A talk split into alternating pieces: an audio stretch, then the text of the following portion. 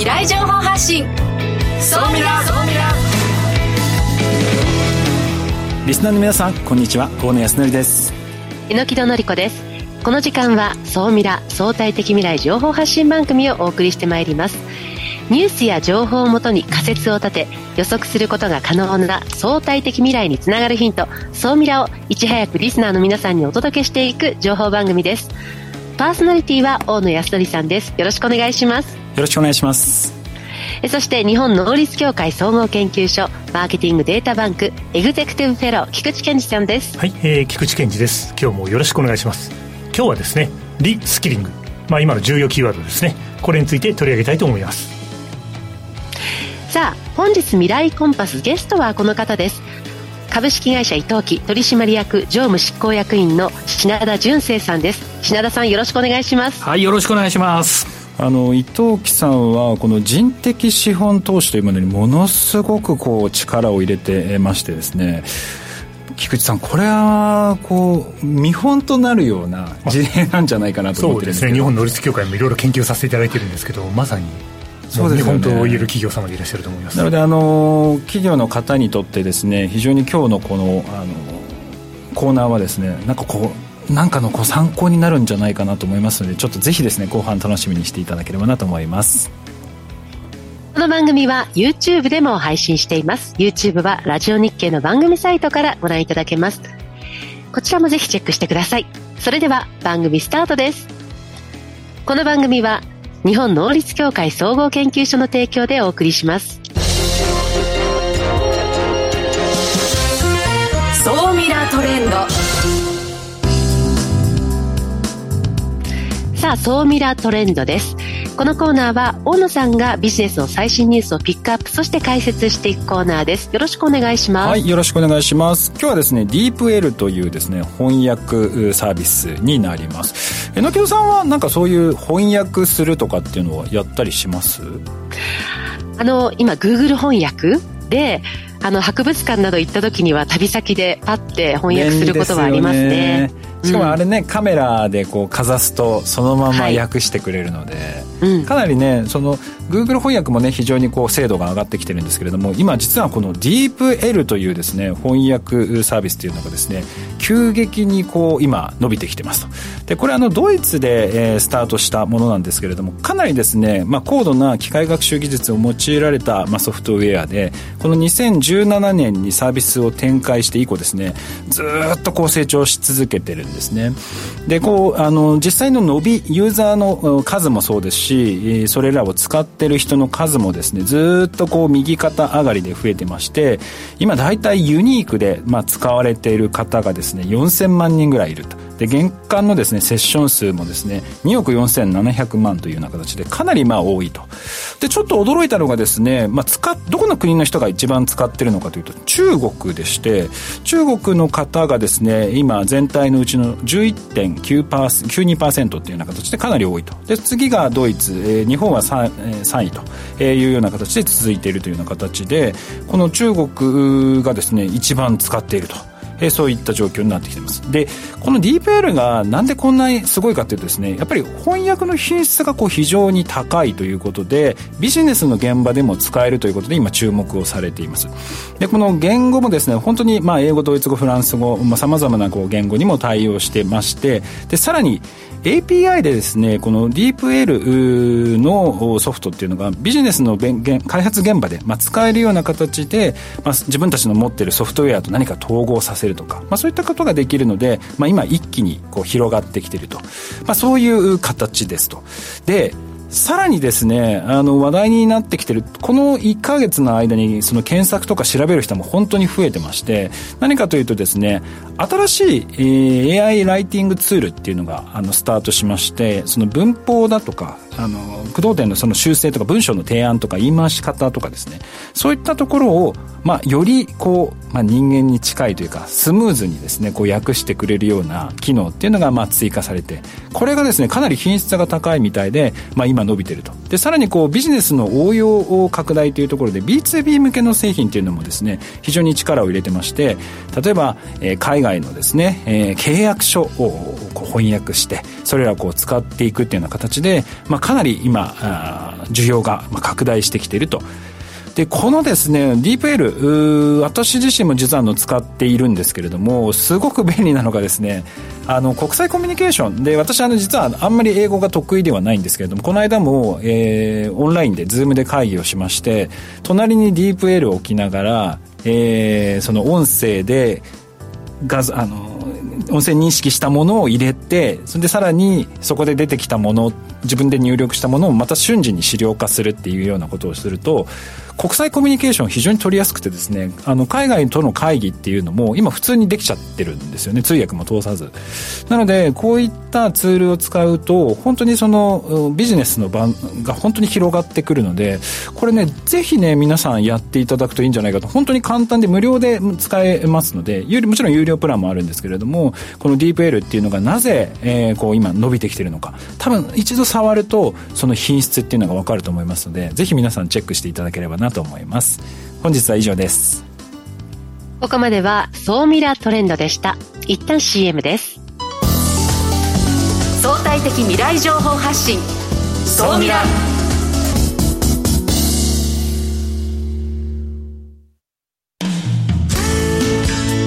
組織の未来創造のために今最も重要なテーマの一つが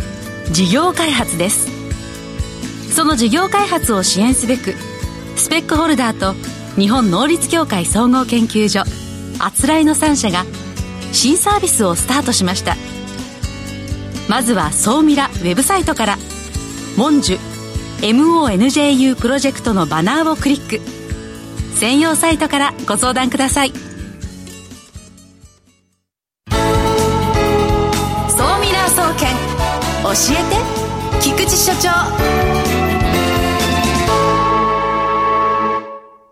最新データから未来がわかる、総ミラ総研、教えて、菊池所長のコーナーです。よろしくお願いします。はい、えー、今日もよろしくお願いします。えー、今日はですね、えー、テーマは、リスキリング。最近よく聞く、まあ、キーワードですよね。総ミラでもね、何回か菊池さんのところで、ね、そうですね。はい。で、今回ちょっと改めて取り上げさせていただくというのもですね、まあ実は、日本能率協会はですね、まあ一般社団法人日本能率協会という母体がありまして、その母体の方でですね、毎年当面する企業経営課題に関する調査というのをですね、もう40年以上ですね、ずっと昔から調査をし、調査をし続けていると。で、やはり農立協会の方もですね、2023年は企業経営課題っていうのを今までいろんな調査をやっていたんですけど、今重要なのは組織運営だったり人事だと。そういうテーマが非常に重要なので、そこにフォーカスを当てた調査をやりましょうということになりました。ちなみにリスキリングはですね、まあ定義いろんな考え方があるんですけども、まあ言われるのは、例えば転職等で新しい仕事に就く。ただもちろん今の会社で活躍し続けるために求められるスキルは随分変わってきてるので、今必要とされるスキルを獲得する、取得する。まあそういう活動というのを、今一般的にリスキリングと呼んでいるということで、まあ大野さんも言われた通りですね、この番組でも何度か取り上げてきているということになります。さて、その企業経営課題に関する調査の中でですね、まあ、実はやっぱり組織運営人事においては、リスキリングは重要だということで、リスキリングに関する調査も行っているので、その結果を簡単にご紹介しておきたいなと、そんなふうに思います。ということでですね、はい、経営課題としてのリスキリングの重視度は何パーセントぐらいですかということでですね、重要な経営課題だと答えている企業は、全体のまあ、サンプルが600ぐらいですから、十分代表性は担保されると思うんですが、45.6%。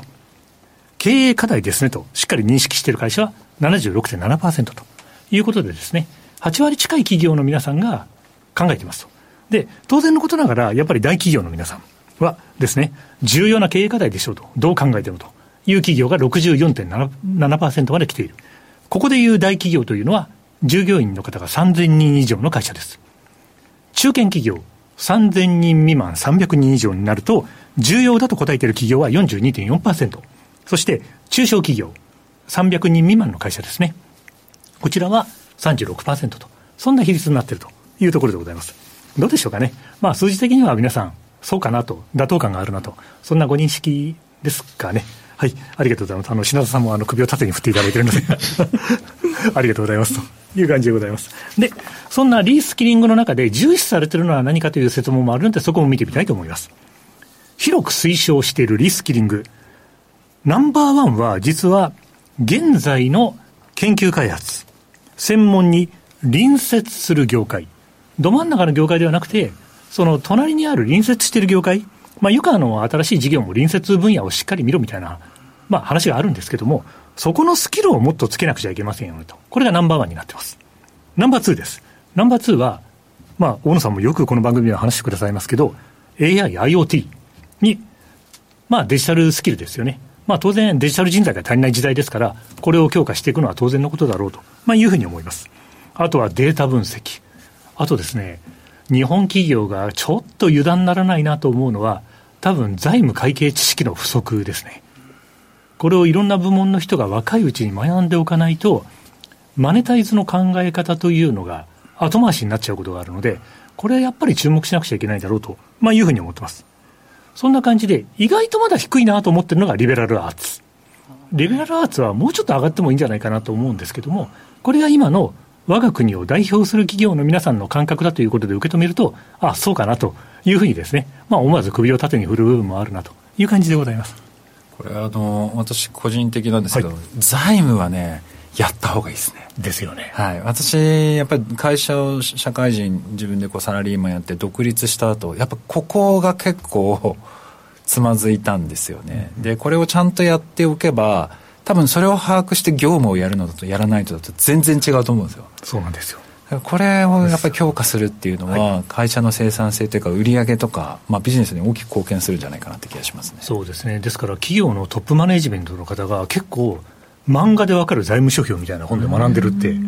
あの普通によく聞きますね。なんかおすすめ本ないって私もよく聞かれるんですけども、はい、コミックスから学んで難しい方に進んでいくといいですよみたいなことをよく話したりもしています。はい、まあそんなようなことでですね。では今日ですね、せっかくの流れなので、久しぶりにですね、えっ、ー、と、菊池からのおすすめ本のコーナーというのを行ってみたいと思います。で、最近出たばっかりの本です。えー、一つはですね、これは絶対読んだ方がいいです。東洋経済新報社。えー、清水久美子さんの本なんですけど、リスキリング大全。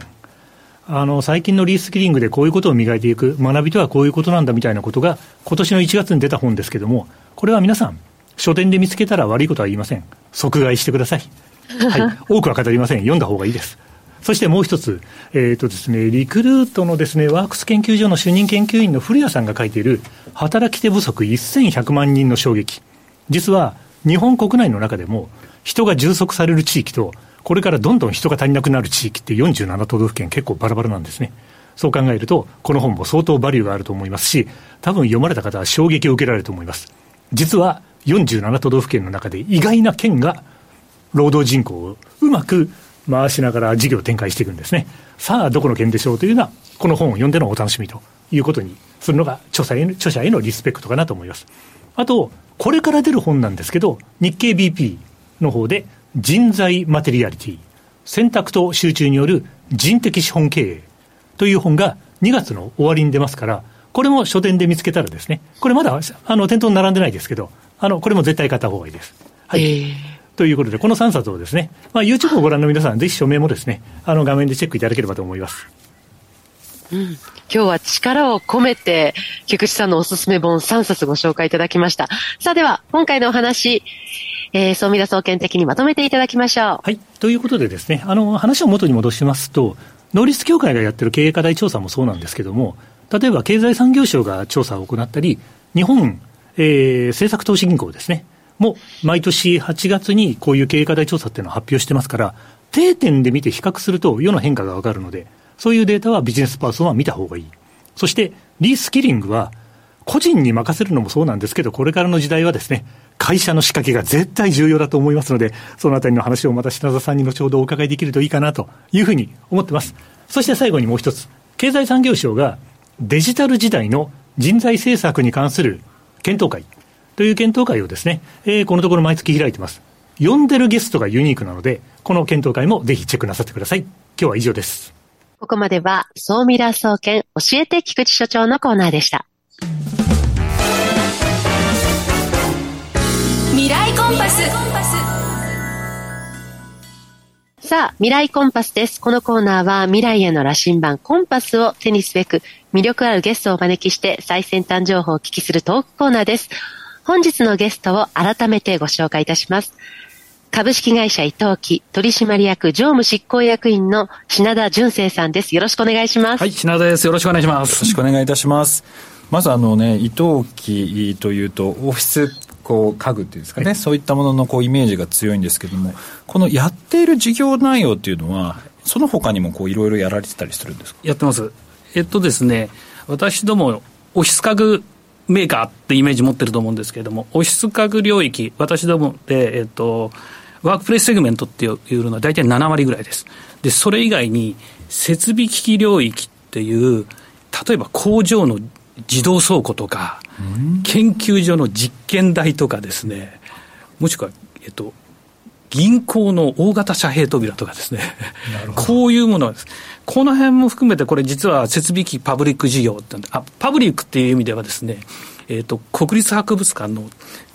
すごい高級なものを入れてある展示ケース。あれも私どもシェア非常に持ってるんです。こういう領域、これが大体3割ぐらい。この2つの事業領域を持ってます、私も。なるほど。もう我々が知らない、かなりいろんな領域でこう、ビジネスを展開されていると思うんですが、こう、2019年、2020年っていうのは、まあ、こう赤字にこう突入赤字です、ね、そこからこうまたこう森無事回復していくわけなんですけれども、はい、こう今振り返ってみると、はい、このあたりっていうのはいかがだったんですか？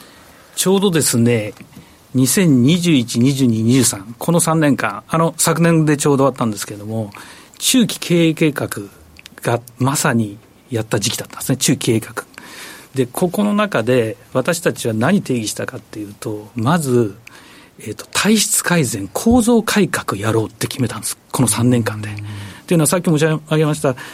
19年、20年、残念ながら最初赤字。これやっぱり、ちょっと振り返ると、リーマンショックの頃から、その時に大幅リストラしてね、V 字回復したんですけども、その後、ほ本当の意味での構造改革やっぱやってこなかった。そのツケがやっぱり19年、20年出てきて。で、これをやっぱりどうしてもやりたいという経営の強い意志を持って、この3年間、構造改革やりきったっていう、ここの3年間だったと思います。なるほど。まあ、あのー、通期で見ると、まあ、売上1329億円というような形で、はい、まあ、前期比対比の7.8%成長。で、営業利益のところも37.1から39.4に向上というところで、その構造改革プロジェクトっていうところが、まあ、寄与したということなんですけれども、はい、この構造改革プロジェクトっていうのは具体的にどういったことをややられてたんですか、はいあの、7つのプロジェクトを作って、その当時、何が課題かっていうのを徹底して抽出して、7つのプロジェクトを作ったんです。例えば、営業の構造であったり、生産の構造であったり、例えば資産の有効活用であったり、これを徹底して洗い出して、3年間の中で徹底して PDCA 回したんですね。うん、ただ、一言で言うと、普通の会社の当たり前のことを当たり前にできる会社になろうっていう、これを本当にやりきったって、これが一番大きかったと思います。もう本当に当たり前に PDCA をせは設定して回していくっていう、そういったところをまあしっかりこうやってたと。そうです。あとはこの物流費の減少っていうところもかなり大きかったのかなと思うんですが、はい、このあたりっていうのはどういった取り組みをされたんでしょうか、えっと、物流費は2つです。1つは、えっと、商習慣の一つなんですけれども、お客様に物をお届けするときに、例えば、あの、アマゾンさんとかでも、送料無料とかあるじゃないですか。けど、法人でもやっぱりその文化が昔から残ってたんですけれども、私たちの納品って商品持っててそのまま置いてくるだけじゃなくて、そこで施工して、組み立ててお客様の使いやすい状態までしつらえた上でお引き渡しするんですね。で、ここ本来はお客様にも本当に価値を感じていただいているはずなんですけども、そこをしっかりとまずお客様にご請求させていただく。これ、お客様にそれを説得するのって営業すごい大変だったと思いますし、そこに関わる物流業者さんも、それなりのサービス提供しなかったらお客様がいただけない。これをしっかりやったということ。これが一つと、あとは今度、物流側をサプライチェーンの最初から最後まで見たときに、どこに非効率があるかっていうのを徹底してやりまくった。で、全中堅の中で、まず成果として出てきたのは、実は東京のエリアの物流センターを、えっと、移転させました。これも20年前に作った物流センターで、当時の、えー、売り上げや、それから商品構成にのっとって作ったところだったんですけども、それを、えっと、都内の、えっと、埼玉の一部と都内に分けて、えっと、今の交通事情や商品に合わせて組み替えた。この二つの手を打って物流費の改革をやりました。ほど、まあ、そのおかげもあって、この営業利益っていうのが改善してくるんですけど、菊池さんから見ると、この業績アップのポイント、他にどういったところが見られますか？あやっぱりあの、あれですよね、まあ、冒頭で大野さんのお話もありました通り、やはり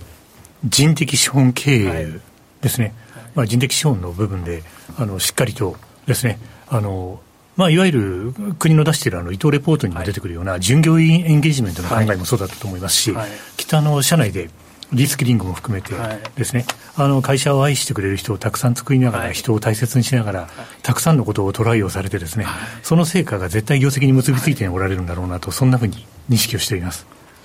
この人的資本投資っていうところは、やっぱり業績に寄与したというふうにも言い切っていいんですか？えいいと思います、えっと、いろんな見方あると思うんですけれども、やっぱりコロナの3年間で、オフィス業界を取り巻く環境って実は激変してるんですよ。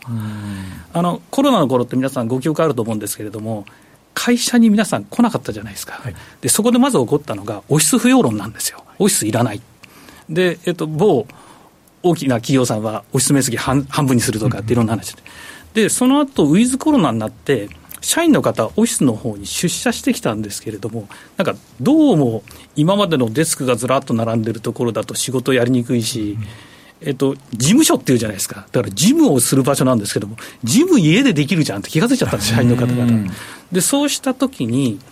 オフィス空間ってじゃあ、どんなふうにあるべきか。で、しかもオフィス空間って、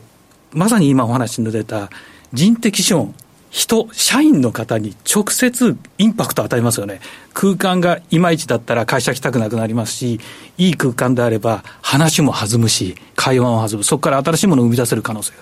こんなところに経営者の方が気がついた。この大きな変化。で、これに対して私どのビジネス、ストレートにそこにインパクトを与えるビジネスを持ってますんで、だから社員にみんなにあの、自信持とうねって言って、これをしっかりとお客様に訴えようっていう。これ、大きな変化だったと思います。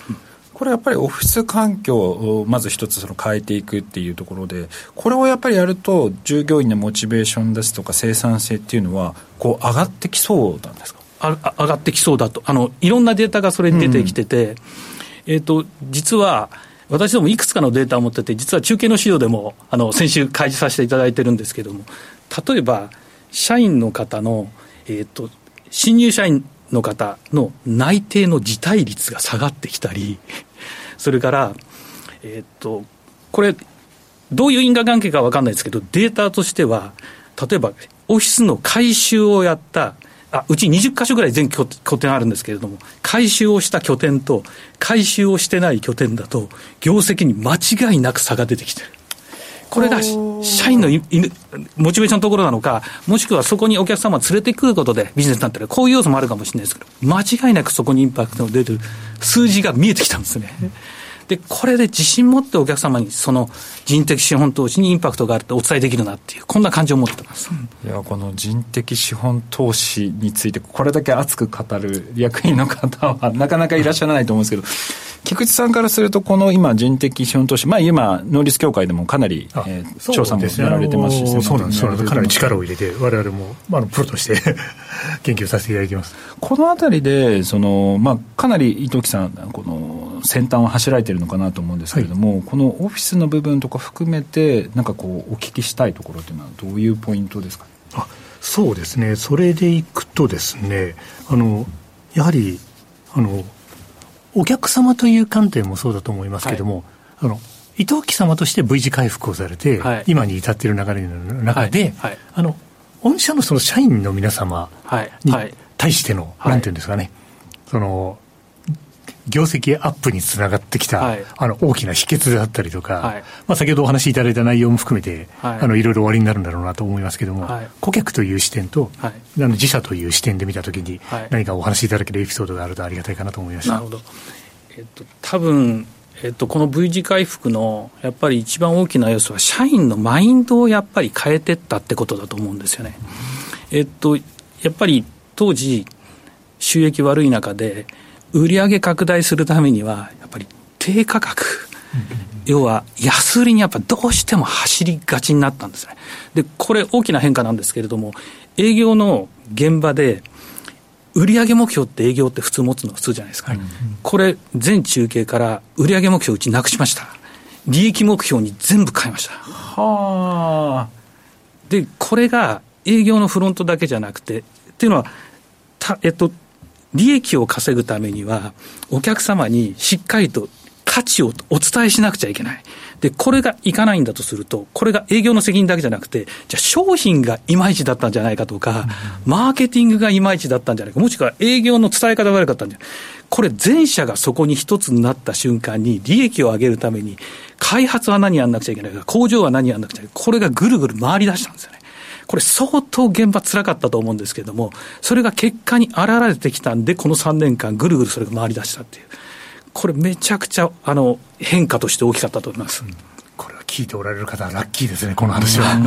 いや、まあ、あの私は今、まあ、自分で会社をやって、うん、あのもう利益目標がもう最も大事っていうのももう身に染みて分かるんですけど確かにそのサラリーマン時代ってあんま考えたことがない。売り上げをやっぱり優先して利益ってあんまり見てなかったんですよね私もあの実は企画本部長やるのにずっと営業やってたんですけども、基本は売りがあれば利益ついてくるっていう、この感覚でしたから、基本的に。いや、そうなんですよね。だからそれをこう明確にして、要は売上目標を撤廃して、利益目標をしたっていうのは、やっぱり社員の意識っていうのはだいぶ変わったと思いますね。これ、何が一番大きかったって、トップがその売り上げが落ちる可能性のあるリスクを負ってでもやるというメッセージ出したこと、これが大きかったです。うんこれは、ちょっとこの後も詳しくお話をお聞きしたいですね。あの、ちょっとですね、ソーミラアフタートークの方で細かくちょっとお聞きしたいなと思っているのが、その、やっぱり人的資本投資することで、どれだけのそのメリットが得られるのかっていうのに、はい。はい、まあ疑問視というわけじゃないんですけど、はいこう二の足を踏んでいらっしゃる経営者の方とか役員の方、まだ多いんじゃないかなと。はい、で、まあ、あの、今回の中期計あの計画の発表をこう見てみると、かなりまあいろいろなところで効果がこう見られているので、はい、その一つ一つの効果、どういったところがあるのかっていうところですね、はい、ちょっとこの後の総ミラーアフタートークでお話をお聞きできればと思っております。えー、本日のゲストはですね、株式会社伊藤木取締役常務執行役員品田純正さんにお越しいただきました。ありがとうございました。どうもありがとうございました。ここまでは未来コンパスのコーナーでした。様今日どちらにいらっしゃるんですか？今日はねブータンの田舎のポプジカという村にいます。なんかねその壁がすごく そうそうちょっとウッディな今日はホテルに泊まっているのでちょっと雰囲気がこんな感じですが。いやもうあのさっき伊藤木さんの話ありましたけど伊藤木さんのオフィス含めてもう木とかそのもうね雰囲気がねすごいんですよねだからオフィス環境とかっていうのは本当大事だなって改めてすごい感じたんですけど菊池さんいかがですか？いやいやもうおっしゃる通りでございます。やっぱりアイデア発想にしたって何にしたってやっぱりですねオフィスの環境はとっても重要です。いやねそれもねちょっと後で詳しくお聞きしようと思ってるんですけど、はい、本当ホテルのラウンジなんですよ。それがねもう今オフィスになっちゃってるっていうすごい時代になりましたね。はい、榎木田さん菊池さん今週もありがとうございました。ありがとうございました。この番組は日本能率協会総合研究所の提供でお送りしました。